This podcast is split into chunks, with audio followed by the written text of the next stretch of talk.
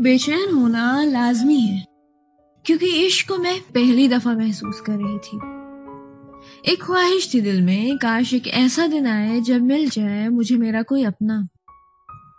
जिस दिन उसे पहली दफ़ा देखा था मैंने, मुझे लगा था मेरा पूरा होगा वो सपना।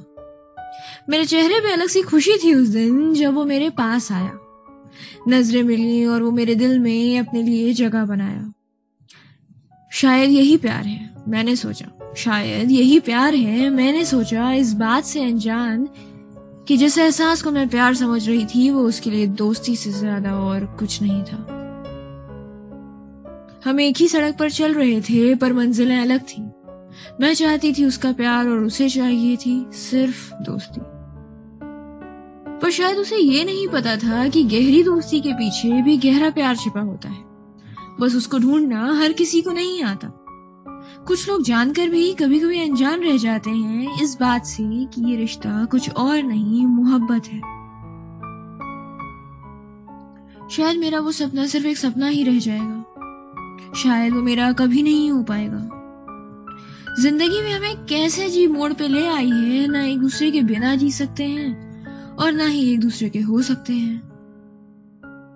मैं तो उसकी तरफ़ से सिर्फ़ एक हाँ सुनने के लिए बेकरार हूँ। ना जाने उसे कब वो एहसास होगा, ना जाने कब वो अपने दिल की बात कह पाएगा और और हम दोनों हमेशा के लिए एक हो जाएँगे।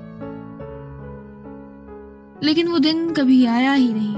इतने साल बीत गए। मेरे हर लम्हे में उसकी याद थी और हर सांस में उसका नाम। पर वो मेरा कभी था ही नहीं। वो एक भवरे की तरह मेरे दिल के फूल पे बैठ गया और कुछ समय बाद चला गया। छोड़ गया तो सिर्फ़ कुछ खूबसूरत यादें। और चला गया किसी दूसरे फूल पे, किसी और के पास। शायद उसे वो फूल ज़्यादा पसंद आया हो, या शायद शायद मुझमें ही कोई कमी हो। पर प्यार तो मेरा भी सच्चा था, की तो मैंने भी मोहब्बत ही थी। बे इंतहा बेफना इश्क का अंजाम शायद दर्द ही होता है। पर उससे आज भी कोई शिकायत नहीं, और ना ही नफरत है उससे। पर उसे आज भी कोई शिकायत नहीं और ना ही नफरत है उससे है तो बस ढेर सारा इश्क जो हमेशा हमेशा के लिए मेरे साथ रहेगा।